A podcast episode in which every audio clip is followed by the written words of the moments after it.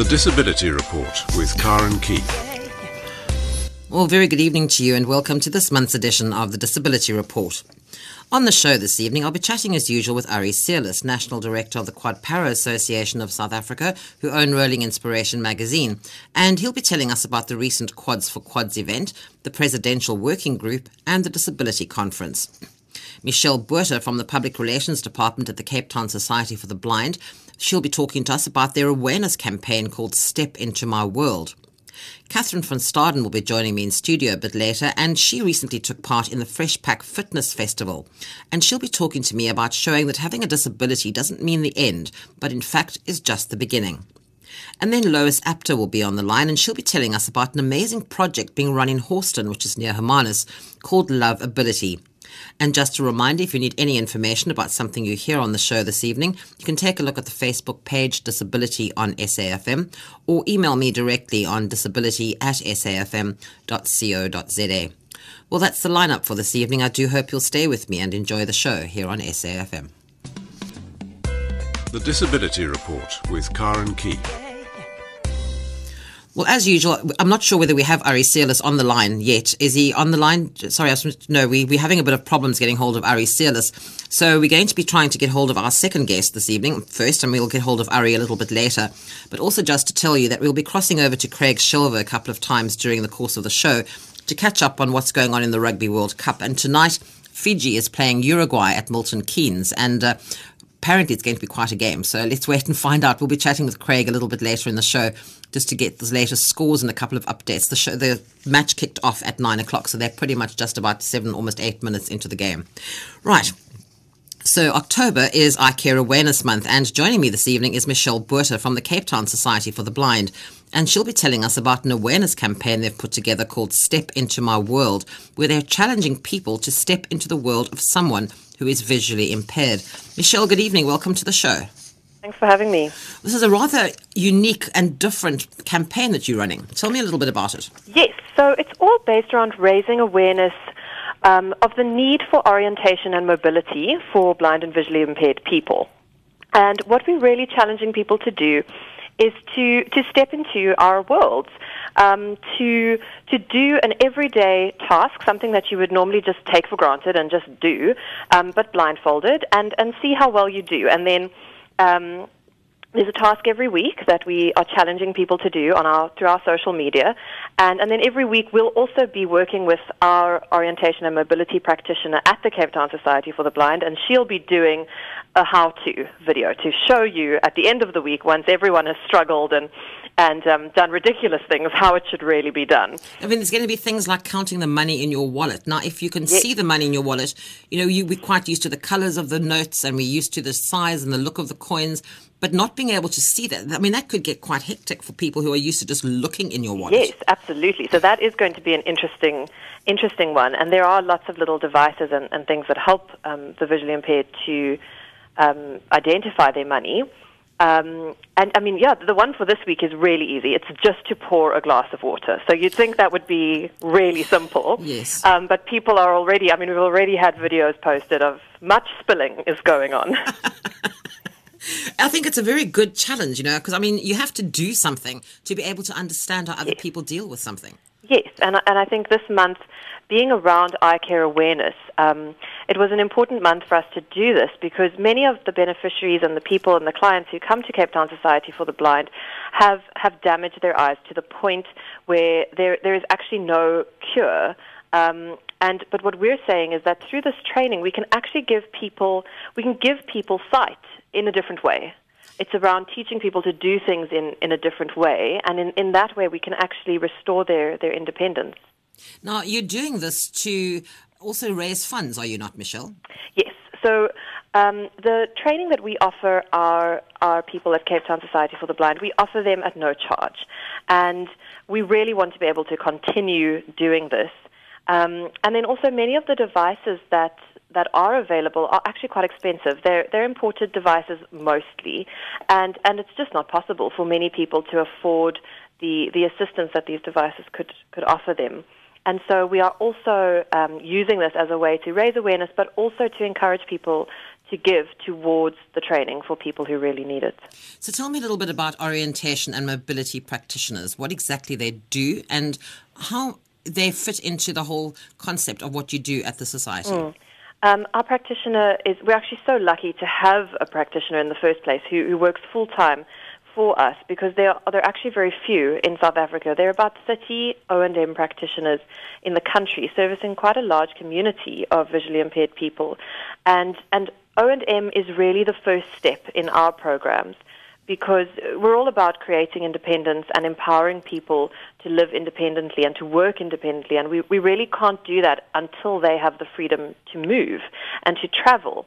Um, and so the first step in our program is to make sure that, that our people are able to, to travel on public transport, to, um, to make their way to their places of employment, and then also just to, to cope with, with household daily things that, that people with sight do tend to take for granted, particularly for people who lose their sight later in life. Um, you know, there's so many things that, that we just do, and we, we don't, for example, pouring a glass of water. I mean, we don't think about how that would work without sight. And so for someone who loses their sight later on, it's very important to, to start with those basics and to get them to a point where they're feeling confident to, to move around their own space and then confident to actually move around in, in the outside world as well. But even having these orientation and mobility practitioners, there are still some problems with getting people who are visually impaired to actually make use of the services yeah. of these people. Yeah, there are still huge challenges um, that that we're finding that we're, we're still facing. And one of the, the major issues that we're finding is, is, in fact, the families and loved ones of the visually impaired person are often quite reluctant to, once they've come for the training, they're often quite reluctant to allow them to actually spread their wings and and I think it is um, it is something that's that's sort of based on, on a fear of of letting someone walk independently. I think it's difficult for people who can see to imagine um, someone who can't see actually getting around safely. And part of O&M is about safety, and, and our practitioner would never leave someone who, who isn't safe. It's all about making sure that they're at a point where they're 100% safe to walk around. But I think for many families, it's still quite a stretch to allow that person to actually put what they've learned into practice. And, and so that for us is still a huge challenge. And then also just um, spreading awareness into our communities around what O&M is and how it can really benefit people um, is still something that we're facing. So if people want to still get involved in this campaign, Michelle, what do they have to do now? The most important thing is to get involved with us on our social media. So you can go onto our Facebook page, which is Cape Town Society for the Blind. CTSB, and you can like it. And all our challenges will be posted every Monday. There'll be a new challenge for the week, which you'll find on the Facebook page. And then also our Twitter handle is at CTSB Vision. And the challenges will also be there. And so it's a good way to interact with us. And then we're just encouraging people to use our hashtag, which is CTSB Vision and to post their videos, to challenge their friends, or, or just to um, write a post about how their their experience of doing the challenges went. They are going to get more and more difficult as the weeks go on. So pouring a glass of water was our, our easy um, first step, but they are going to get a little more tricky. And um, the best post of, of each week will go into a draw, and at the end of the, the campaign, we'll have a lovely prize for our best video or or photo or post of the campaign. I'm sort of thinking one of them I see here is making a sandwich. Now that might yes. sound pretty simple, but you think about that sharp knife and all the things you're going to put in the middle of the sandwich, and it's not that easy. Mm, and we want creative sandwiches. Oh, not just not just cheese. peanut butter. oh, oh, I was getting all sort of you know over the top with cutting cheese here. Okay, yes. peanut butter. No, okay, that is a little bit too simple. okay, but so, it actually could end up being quite fun. You know, you can make it into a challenge in your family or amongst your friends. Yes. and it could be a lot of fun, and also you learning something at the same time. Mm, I mean, we are seeing people already, um, even just with this this first challenge, which only went out yesterday. We are seeing people already having a lot of fun, and and yeah, starting to challenge their friends, and and, and yeah, it really is is quite a fun and different thing to do. I think it's an amazing campaign. Well done on coming up with that. And uh, uh, hopefully, lots of people will get involved and mm. really understand what it is that people who are visually, visually impaired are having to go through every day of yes. their lives. Yes, that really is the point. We really want people to, as we say, to step into the world of someone who's visually impaired and, and really um, have that experience So just tell them again, they go onto Facebook. It's Cape Town Society for the Blind. Cape Town Society for the Blind is our Facebook page, which you can go and like, and then our Twitter handle is at CTSB Vision, and that's also the hashtag that you can use. Right. Well, hopefully everyone will go and log on there and uh, get involved. It sounds like a whole. It could actually be a whole lot of fun, and learning experience as well. Yes. Michelle, thank you so much for your time and thanks Thank for joining you. us. Thanks so much. Good night. Michelle Botha is from the Cape Town Society for the Blind, and as she says, you can go onto the Facebook page Cape Town Society for the Blind or Cape Town Society Vision on Twitter, or otherwise their website is ctsb.co.za. Well, it's time now to cross to Craig Shelver for the latest from the Rugby World Cup, and this evening Fiji are playing Uruguay in Milton Keynes. Craig, good evening. What's the score so far? Good evening. This Come- rugby update is brought to you by Klipdrift, official spirit supplier to the Springboks. Good evening. Come, welcome to this Pool A game here in Milton Keynes. Fiji got off to the perfect start. In the third minute, they were awarded a penalty try for a legal tackle by Uruguayan number nine Augustine Ormaechea, who was yellow carded for he'll go to the sin bin for 10 minutes. That penalty try was converted by Nemani Nadolo uh, for Fiji to le- lead seven points to nil. Then in the eighth minute, number nine Nemia Kenatale went over for Fiji's second try. So currently, about 12 minutes into the game, uh, Fiji lead 12 points to nil over Uruguay in this Pool A game. Neither Fiji, ranked number 10 in the world, nor Uruguay, ranked 19, have notched up a win in this World Cup so far. This is Fiji's last game, but Uruguay still tackle England on Saturday. Fiji narrowly lost 23-13 to Wales in their last match, while Uruguay were whipped 65 points to 3 by the Australia uh, in their last game.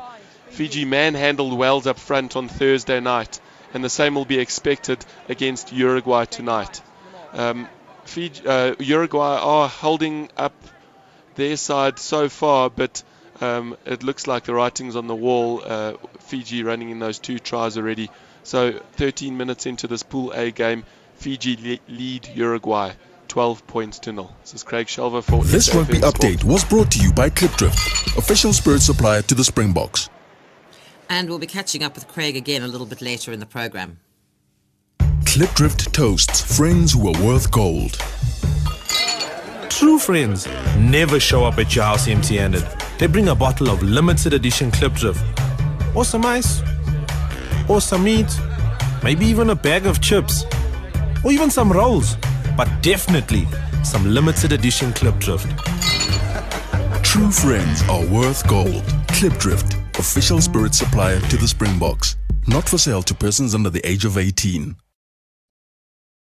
The Disability Report with Karen Key. Well, we've managed to track down Ari Seirlis, and he's on the line right now. And just to let, remind you, he's the National Director of the Quad Para Association of South Africa. And this month, he'll be telling us about the recent Quads for Quads event and the Presidential Working Group and the Disability Conference. Ari, good evening. Welcome to the show. Karen, good evening. Thank you. I just listened to the advert before your introduction to me. Klipdrift. Just what I need, eh? Yeah, absolutely. We couldn't find you earlier. So you took part in the Quads for Quads, Ari. How did it go this year? Yeah, thank you. You know, I had a, um, I wasn't sure whether I was going to, to do it or not, but I'm very grateful that uh, my health has been um, better for me. And 300 off-road riders left Carnival City on Thursday last week, um, heading for cane cutters at Ballito uh, with this amazing event, riding through the valleys of um, the Free State and uh, KwaZulu-Natal from Carnival City to Standerton, Standerton to Newcastle, Newcastle to Weenen, Weenen to Ballito, uh, to raise funds for QASA, and a, a portion of everybody's entry fee goes to QASA. There's an auction along the way. A lot of people that ride ride for corporate um, sponsors, and so they add to the bottom line of the revenue. And then, of course, we QASA make a big initiative to get stationery and soccer balls into the community.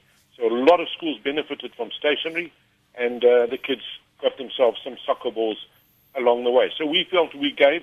We also received in terms of the, the, the, financial return of the event, and this is an amazing event um, that also satisfies the, the fun needs of off-road motorcyclists. It's always a great event. Tell me about the Presidential Working Group. What's that all about? Okay. So um, just to quickly mention, another 300 riders ride now this Thursday Oh, right. to Carnival City to finish in Joburg. So the event is now a double whammy because it's grown so big. Okay, the Presidential Working Group on Disability, we've been talking about it for almost a whole year, in fact longer than a year, where the President said he wanted to address the needs of people with disabilities through this working group of 45 people. So it's taken more than a year for the selection process to take place, and now the names have been announced of everybody who's going to serve. I am privileged to say that um, I'm one of the people that's been um, uh, nominated or elected or selected. I don't know how they did it to serve. There is a little bit of dissent in the disability sector that maybe there's, there's a few people past their sell-by date. I might want, I might well be one of those. There's a few no-name brands. I'm not sure who. I wouldn't know who to name them. And then, of course, we're missing a large portion of representation from the invisible disability sector. And I have to say that myself, even coming from the physical disability sector. So I think that the leadership of the disability through the alliance is a bit disappointed in the makeup of this group. Be that as it may, we have written to the president asking, you know, how was the selection done. So you can imagine very little time for us to do any work. But um, you know, these people have been selected, and let's hope it does make a difference in the lives of people with disabilities, having a direct contact with the president. Let's wait and see, Corin. Well, it's at least a step in the right direction, Ari. Yes, so these people have been chosen, and um, you know, this time next year, hopefully I can or someone can get on the radio on your program and say this working group's made a difference in the disability uh, arena, and um, so we're so desperate to see moving forward, you know, moving forward with impact, not just talk and outcome. What sort of things are you looking at initially at working on? I think we all want to know what are the burning issues. So let's say it might be transport, it could be housing, and it could be education. Okay, President, we need bigger budgets here. We need some changes there. We need to engage the minister on that issue, whether it be education, housing, or transport. And so deal with the burning issues and, and hear from the sector what we want and how we need to get them. And often talk is cheap if it doesn't have a purse string attached to it. You know, we do a lot of talking. We come up with some great ideas, and then there's no budget to implement them. You know, there's a budget for the talk shop, which we could halve, and no budget for whatever the outcome is of that talk shop. And so we need to make sure that you know, money gets directed towards the actions which we agree should be done. Well, hopefully uh, we'll get some good reports from you, seeing as you're going to be right at the coal face now. I hope so. I hope so, Corin. I always seem to be the prophet of doom, but I am trying to be realistic about everything too, so that we don't fool ourselves. And you know, I'm a strong lobbyist, so um, Yes. you know we will we will get some outcome, but it need to be pushed. You need to push hard, and the people that push hard aren't always popular. And um, so I haven't been the flavour of the month. Well, so have, has, that, has that ever concerned you, Ari, as long No, as you get no, the work no, done? Not, not at all, not at all. Um, and um, you know, I don't want to. It's not politics. It's listen.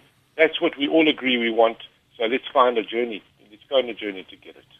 well, I wish you luck with that. And, and having you there, I feel a lot better now. I know that at least somebody's well, going to be ra- that's a- waving the flag out there. That's a compliment. Thank you for that, Corin. And the Disability Conference. Okay, so people might have noticed there's been uh, a shortage or a missing disability conference, especially in the Gauteng area this year. Um, just to let you know, and then and next month certainly I'll be able to give you far more detailed.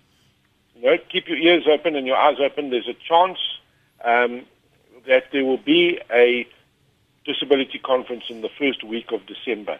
Uh, that uh, a good, solid conference that will have possibly a trade show and outdoor activities uh, attached to it. It's sort of at the tipping point of yes, let's do it, go ahead, or no, let's be cautious and not, um, and let's look at the risk and rather save it for next year. And I think it's important for everybody to know. And this particular conference will be will be organised by the alliance, owned by the alliance. So at last we now can talk about having our own conference, owned by ourselves. And if there is any revenue generated afterwards, it can go into you know the coffers of the alliance, which definitely needs um, you know to be sustainable. So whereas previously it was given to us, um, you know we were invited to a conference. Now we're inviting the disability sector to a conference of our own. So I, not being Ari or QASA or Rolling Inspiration, it's uh, the combined sector uh, will have a branded conference. We just just a few things that that will tip us to be able to say to make the announcement. And Ari, before you go, I have to say that I've seen the new Rolling Inspiration fabulous look. It's, it's got a whole new look to it. It looks really great. Yeah, thanks. I think we needed a new look. You know, sometimes you need some change, you need some innovation, and we spoke about it on the phone, and you asked me what change, and I said the look and feel is important. Mm, it's very, got- it's very different. Yeah, and so thank you. That's a great compliment, and we're very proud of Rolling Inspiration. And um, I'm sure you'll give QASA's email address out. Yes. If anyone wants to subscribe to Awesome Magazine, we're ready to receive your email. You've got new columnists and all sorts of new things in there too, which is yeah, rather exciting. yeah, and, and it's important to innovate. You know, otherwise uh, we're going to go downhill. So we, I think we, we've pushed the button at the right time. Well, it, it looks great, and I'll, and I'll give out the website as well. People can go. The website is, I would imagine, still the same: rollinginspiration.co.za, Ari, Yes, it is. and they can go on there if they want to subscribe. All the information will be on the website as well. Alternatively, email info at Quasa, that's Q-A-S-A, dot co dot Z-A. And you'll be able to help them. But well, well worth. Um, I must tell you, after I've read my copy, I take it down to the. I, well, I take all my magazines down to the local old age home, and they love that magazine because they find there's so many interesting articles in there. You know, it's not people say, well, it's just specifically for disabled. It's not. It, I think it's it's of general interest. A lot of those Yes. articles in there as well, which is great. Yeah, thanks for acknowledging that. So that's that's really good and well done on that. But Ari, thank you, and we look forward to chatting with you again next month. Karen, thank you. And we'll hear more about the conference. Hopefully, you'll have some more information Yes. for us on that. A- absolutely. And keep keep waving the flag at the working group, Ari. Ari. No doubt will. you'll be doing thank that. you. And uh, for all our rugby fans, go Oh Bokke. gosh, yes, tomorrow night, yes, definitely. Go Bokke. Even though we're playing the States, I'm sure we're going to do well, but we shouldn't count our chickens, I don't think. So we'll look hopefully a good game tomorrow. Ari, thanks so much for your time this evening. Okay, thank you. Good night Bye-bye. to you.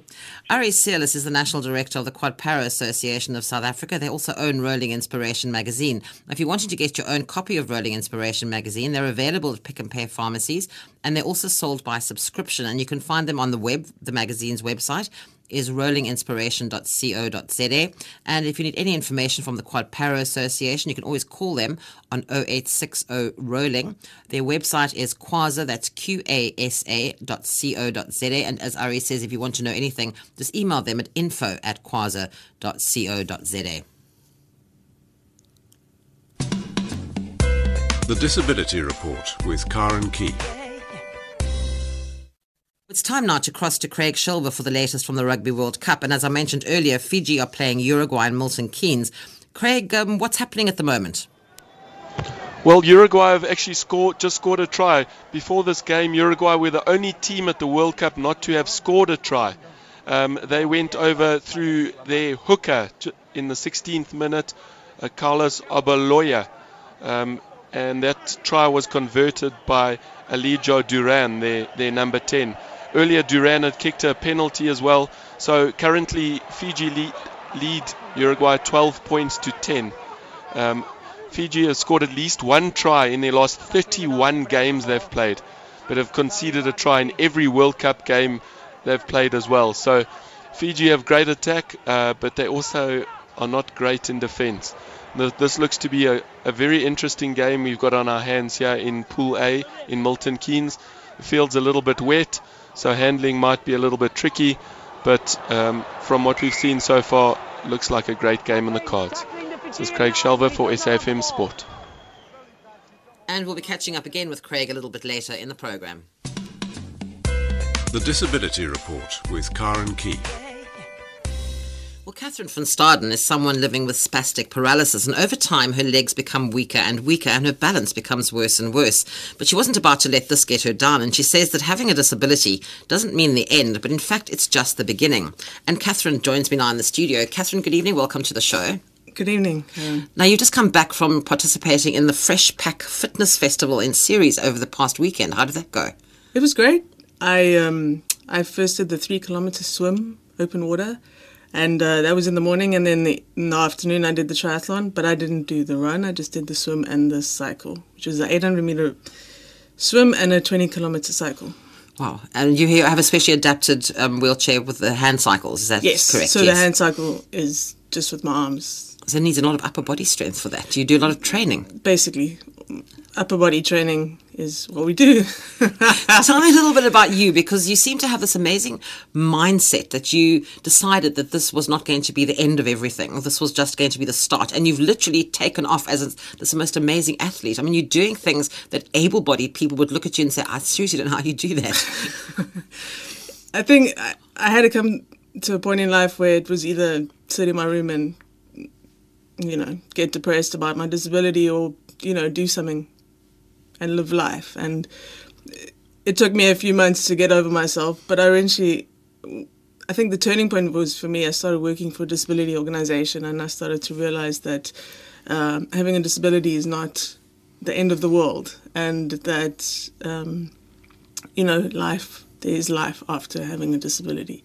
So yeah, joining CBM, which is an international uh, organization, has pretty much shifted my mindset to what it means to have a disability. Um, Were you always sporty as a child? I mean, growing up, was it always something you wanted to do? Yes. So as a kid, I grew up playing sports. I mean, I started playing sports when I was four or five. My dad really got me into playing baseball.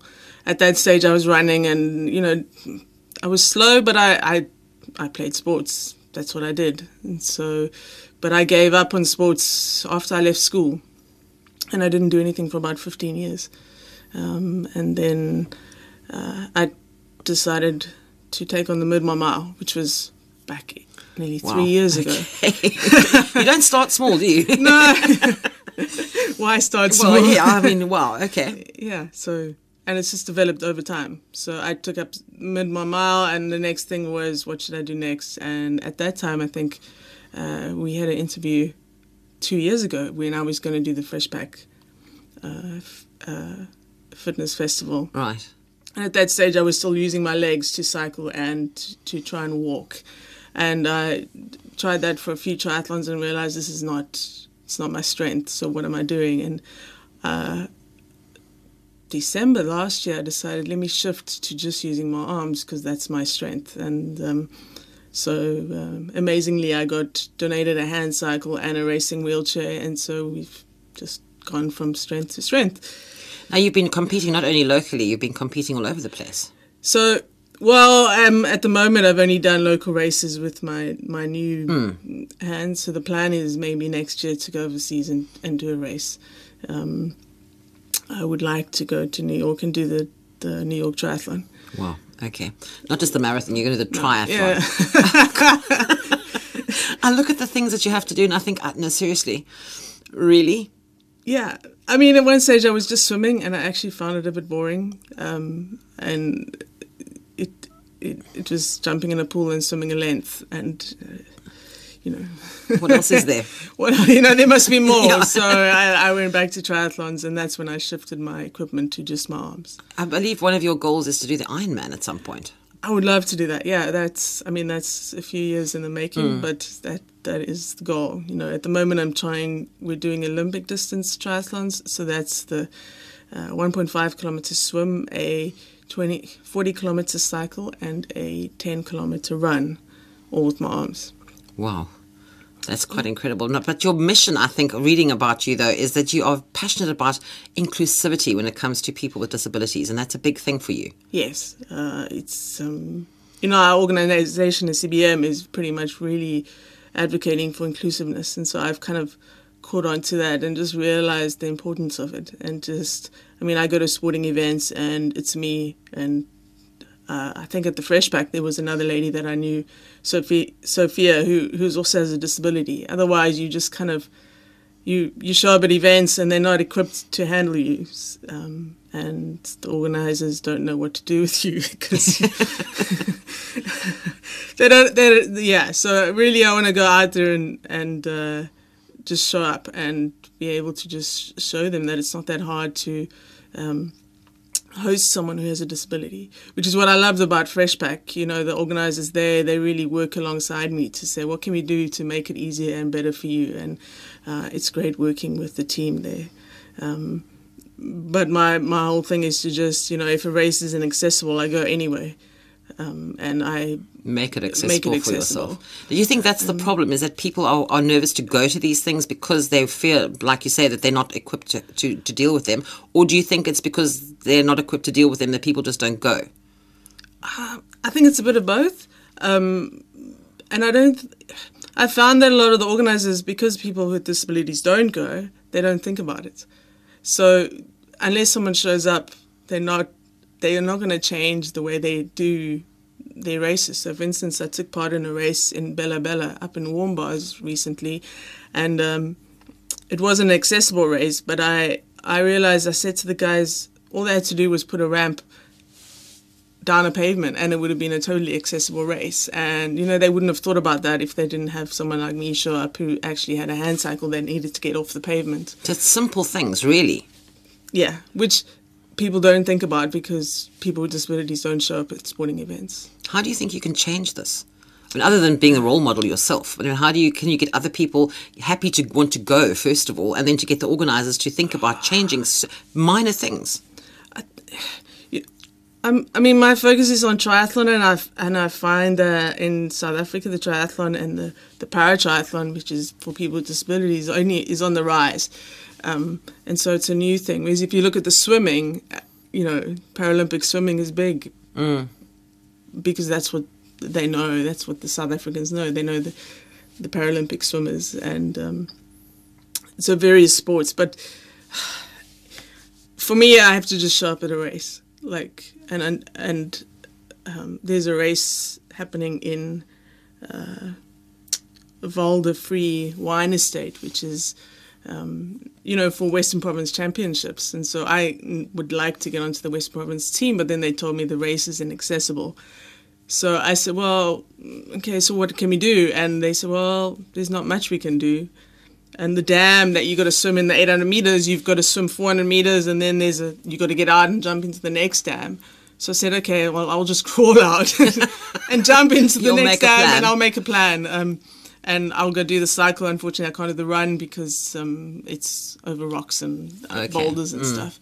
But I think the hard part, and what I'm told, is that it's really hard to for triathlons is to block off the roads in Cape Town. So um, to take a race and put it on the road is really hard. And so when I do the run, I'm doing it in a wheelchair. You can't do it on gravel. It's, it's so. Are you going to be doing this well, as much as you can of this? Yes. You are. Are you going to go? It's sort of a case. Yes. Well, you know, I'm going and I'm just going to do it. And I'm going and and so even Freshback, I couldn't do the run because it's on. Uh, it's in the campsite. It's on gravel. There's just no way. And so I went out. I said, well, I'm coming anyway. And I mean, they actually invited me. Um, and I'm doing another one, Slanghoek, which is on the 25th of October, and I'm getting a friend of mine to run because again the the run is on gravel, so oh, I'll right, do the swim okay. and the cycle, and she's going to do the run. So I'm a bit of a I I um I make a plan. My, my dad like always says we used to tease my dad. He always says a boer maak a plan. Yes. So my dad's Afrikaans, so I'm kind of a boer. So I always make a plan.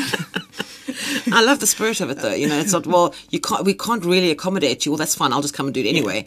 Yeah. Um, I love the attitude, though, yeah. and that I think that's a lot of why you do what you do. Yeah. As you said, you got your mind right at one point. Yeah. You know, it's that whole mind shift, and and to decide I'm not going to sit here and just feel sorry for myself. I'm going to go out there and do what I want to do. Exactly. You know, yeah. that's actually quite incredible. And it's to get other people to I don't know, to get that same sort of feeling because that's that's your your goal is to be, let people understand they can be included, they can yeah. take part. Don't be put off when somebody says we can't really accommodate you, yeah. and you sort of pitch up and say, well, actually, no, you can. It's a very simple thing, or I'll just do that and someone else can do the other bit. And, you know, and, and I don't think people have got the maybe the gumption like you have to go out there and say, well, I'm just going to do it anyway. Yeah. You know, which is a great thing to have. Thanks. How do you get other people to, to understand that and want to get involved? Do you have, have people coming up and saying, How do you do this? Can you help me or show me how to do this? I actually no. I um, haven't met people who yet who um, are looking to get into sports who have disabilities. I think I'm I'm still I'm new. Strangely enough, I'm actually new into this. Like, I mean, I've been working for CBM for three years now, so that's three years in a I've been getting into sports. So I haven't really got into the the circle of the disability sports in South Africa. So I'm still I'm still learning. You're forging the path for the rest of us. Yeah, I think is what but you're doing. It does get frustrating sometimes. sure I, I, have to tell you, but um, I realize sometimes if you're a pioneer in something, you have to take everything it throws at mm. you and just you know, make You, a you, you're sort of doing all the hard yards at the moment Yeah. for everybody else. So I hope those that come after you will sort of have an easier ride, uh, literally, when, when you know coming up and trying to get involved with the things that you're doing now. yeah. So you mentioned wanting to do the Ironman at some point, and hopefully next year going overseas to do the, the New York Triathlon.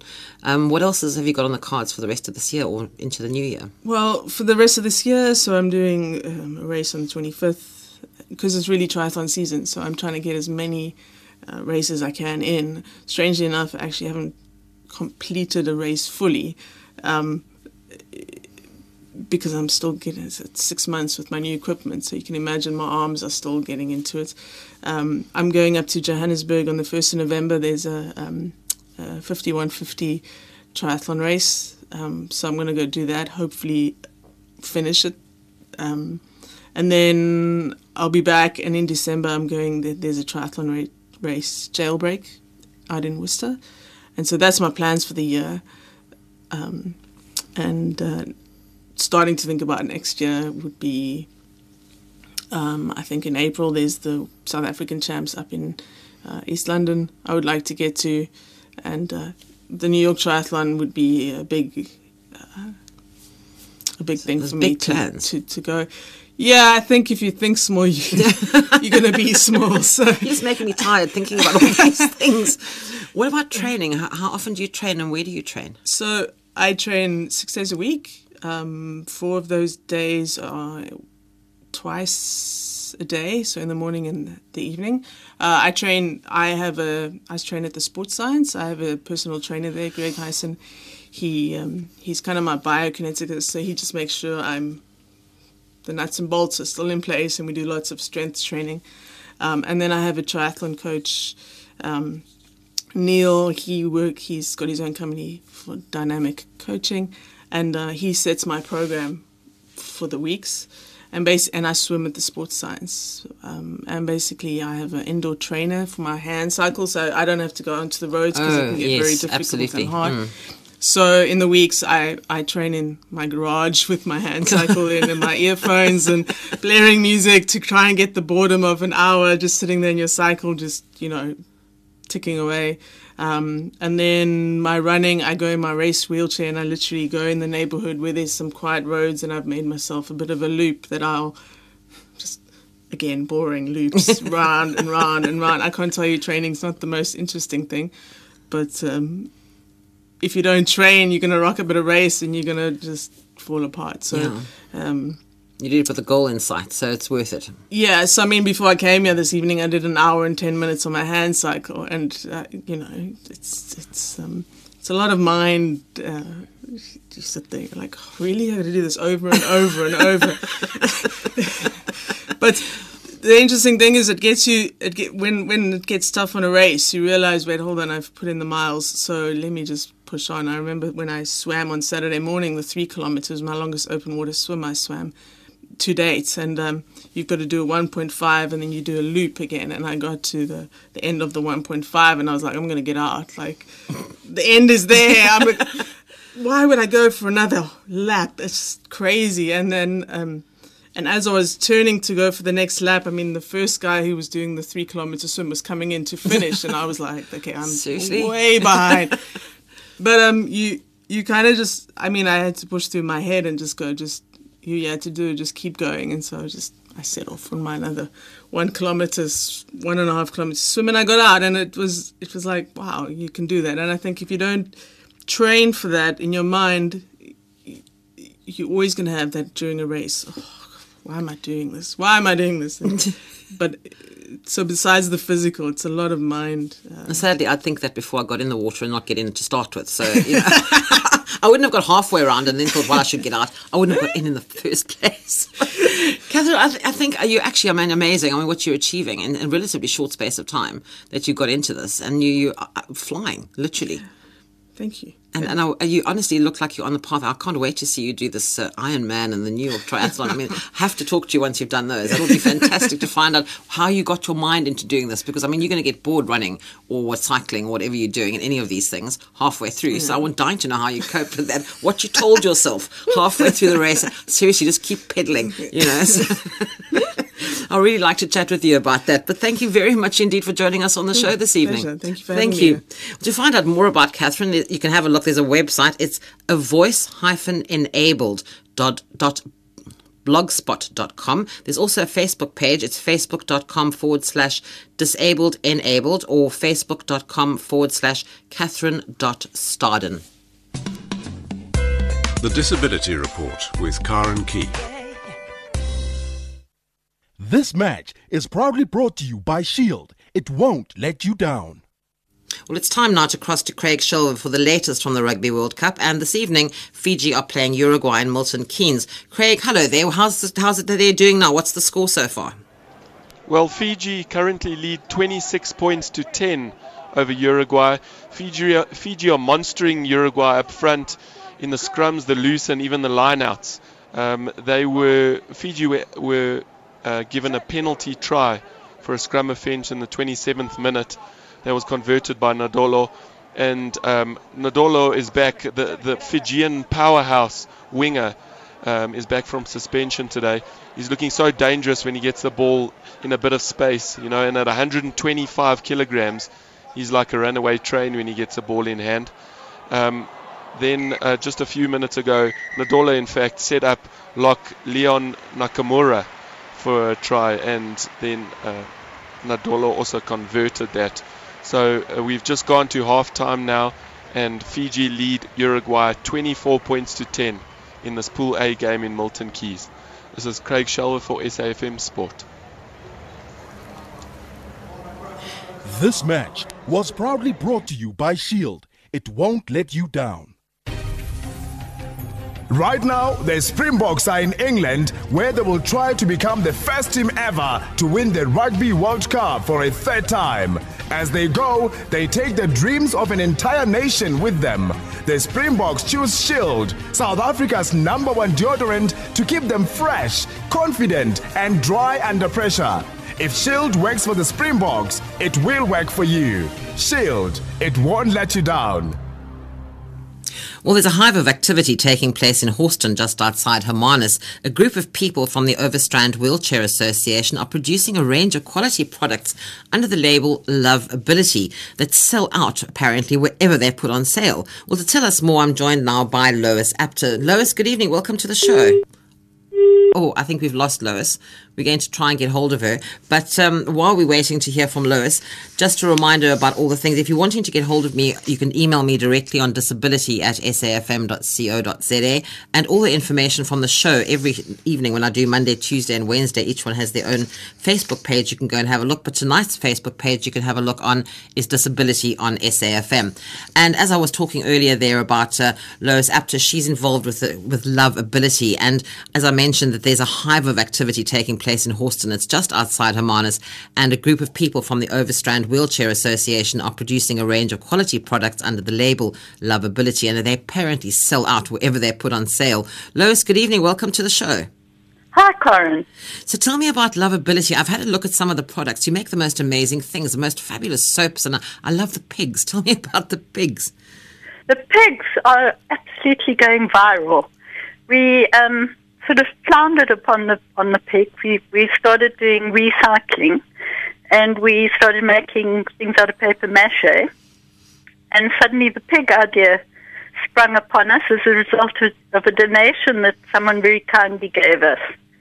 Um, and the pigs are now we're selling them all over the show. We have fun, brightly coloured ones, and then we do corporate ones, which we brand with companies' logos and then they in turn give those to their customers as corporate gifts.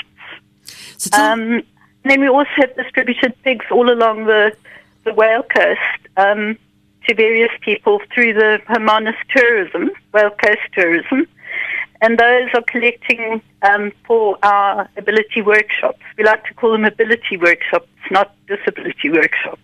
I like that. So tell me about the people and the organization and how this all works and how it came to be. Well, we're actually the offspring of the um, Wheelchair Association, the Overberg Wheelchair Association. And they, um, we sort of work together on a very sort of informal, once a week basis, just doing crafty things. And then we, um, some funding became available, and our wonderful lady Alda, who Alda du Plooy, who's the um, project leader, managed to secure some funding, and five remarkable people applied, and you know we that's lovability born.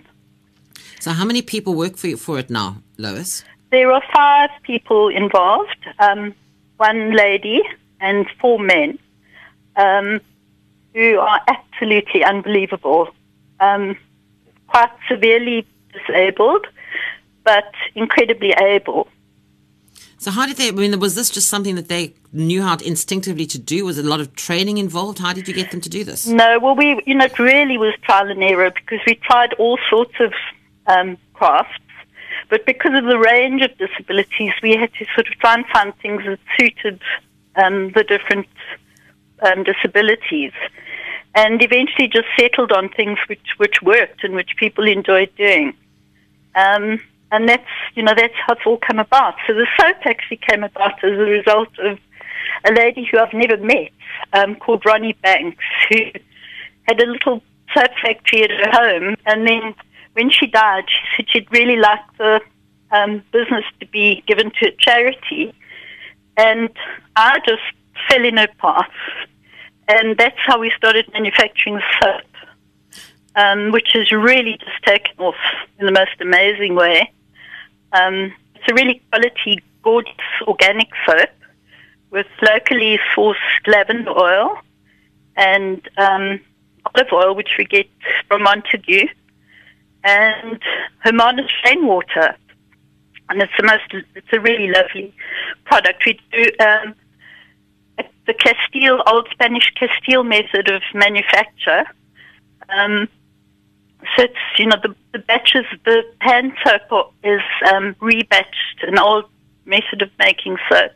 And then we also make a liquid soap um, and a room mist, which Gosh. is also very natural and lovely. So you make the soap, you make the hand soap, the excuse me, the liquid hand wash, and the room mist, and the pigs. Would you have anything else in your range? We we actually have a very active pottery section. We um, have a fabulous kiln which um, we were given, um, which is specially designed to accommodate the wheelchair. So we have a range of pottery things that we do. We've made um, AIDS ribbon brooches for um, Right to Care, which is also a global funded project, like we are. Um, and we've done various other things. We do personalized um, mugs um, and a lot of molding. So what we would really like to do is have shops where people can come and paint this, because we're fortunate to have a wonderful venue. There's actually a, a pottery place here in Cape Town where you can actually go there. They give you the raw pottery, and you can actually paint your own designs on it. That's that's exactly what we're intending Yes. to do. We were very lucky that um, we've just recently moved into the most amazing house in Hawston um, at the Anglican Church. Um, so we've got wonderful grounds, and we've got a, you know it's an old heritage house. So we have our soap factory and a, and a wonderful little shop, which we'd love people to pop in and visit on their way past. And hopefully, I mean, the thing here in Cape Town, I think it's called the Clay Cafe, where you can go and Yes. p- um, paint your own pottery. And it's a wonderful thing. Families go, it's a, an amazing thing, and people love that. It's a great sort of outing for the family. So if They you can do, get and that it's also started. really it's a really nice sort of team building thing Absolutely, as well. You know? yes. Mm. So maybe you should So get, if that gets started. That would be another sort of string to your bow. Well, that's what we're working on. Yeah, Now, now, you said you had five people working there at the moment. Are you looking at expanding this at some point, Lois? Um, you know, we we have five um, helpers. Um, one of whom, two of whom are able-bodied, um, which is wonderful. to- Oh, Lois, this, your your cell phone is breaking up terribly. Um, are you still with me? I'm with you. Can you Uh, hear me? Yes, now you're fine. Maybe if you just stand really still, we might. 'cause Okay, I think that it, it, better? bra- that's much better. Thank you. I'd Okay. asked you about the five people and whether you were looking at expanding at any point. Yes, no, we definitely are. We have five helpers already um, who we're training to to do all the different facets of the business. Um, and we, we, in the near future, going to be starting a, a gardening project because we have wonderful grounds. So we we're hoping to get funding to start market gardening, um, specially designed gardens with wheelchair friendly um, beds, raised beds. Initially, just to feed our people, and then you know hopefully feed their families and gradually start a market. Now, the people that are working for you now, Lois, are they able to support themselves by doing what they're doing with you? Well, you know, we don't actually. I mean, we don't actually employ anyone. It's you know, they are they all they get stipends as a very small stipend, monthly stipend. Um, but hopefully, as the business grows, um, you know, at the end of the year, they'll all all benefit. Um, and hopefully, but you know, at the moment, we're really just building the business, and we're soon going to be registering as a cooperative. Oh, that'll be great. Yes, so that'll be good. Wow. Okay, and this and that also comes with you know um, extra funding from the DTI, which will equip our house, you know, with furniture which is wheelchair friendly, and um, give us a good shop with proper shop fittings and all sorts of things. So we really are moving to the next level. now, It's very exciting. now, I mean, obviously, you're out in Hawston, just outside Hermanus. Now, if people wanted to get hold of your soaps and your pigs, and uh, can they only get it from if they come out to you on in the shops, or where else can they get No, no, uh, we we will mail. Um, we have a we have a very active Facebook page which um, you can go to and contact us via that. Um, we also have an email address, um, so people can email us. Um, yeah, so that's basically how we'll do it. and they can do that. You, you, you'll mail to them around the country, will you? We will. And we want to give out those contact details, Lois. so They can get hold of you. Okay, I'll, um, I'll, I'll give you our website address, uh, our, our email address firstly, Okay. which is lovability, one word, Right. at whalemail. Right. www.co.za. Okay. And if people Perhaps I want can to, give you a phone number as well. all right.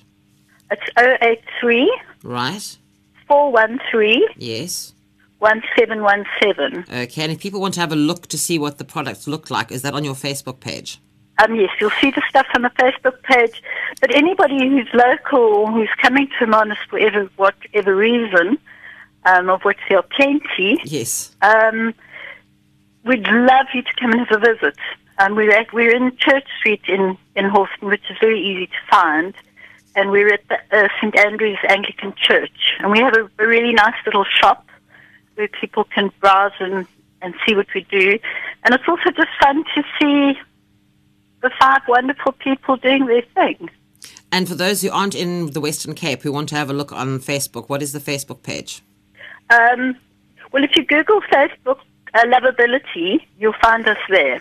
Okay, so quite simple to find you. Yes, very easy to find us. And as you said, you're in Church Street in Hawston, which is just before you get into Hermanus proper.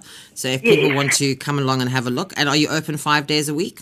We are. We open every day until um, 3 o'clock, Okay, so from 9 to 3. okay, so if you're in the area, it sounds like it's somewhere definitely to put on your list of things to go and pop in and have a look at.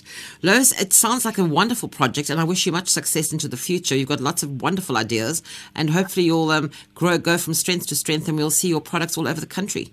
Yeah, we've got so many people to thank along the way. You know, everything just seems to be falling into place with lots of love and support from all over the show.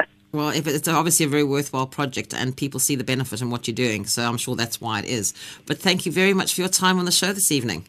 Thank you so much for having me, and thanks to Myra. Oh, pleasure. Thank you, Lois. Thanks, Karen. Bye. Bye bye.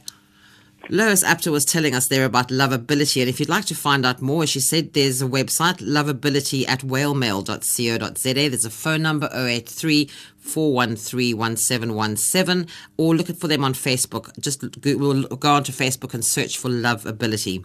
Well, that's it for the Disability Report. Next Tuesday, the 13th of October, I'll be back with our monthly phone in. And with October being Eye Care Awareness Month, we'll be focusing on all things to do with your eyes. Well, if you need any information about something you've heard on the show this evening, take a look at the Facebook page, Disability on SAFM, or email me directly on disability at safm.co.za. I'm Karen Key. Thanks for joining me, but right now it's time for Stephen Kirker and some late night music. Hello, Stephen.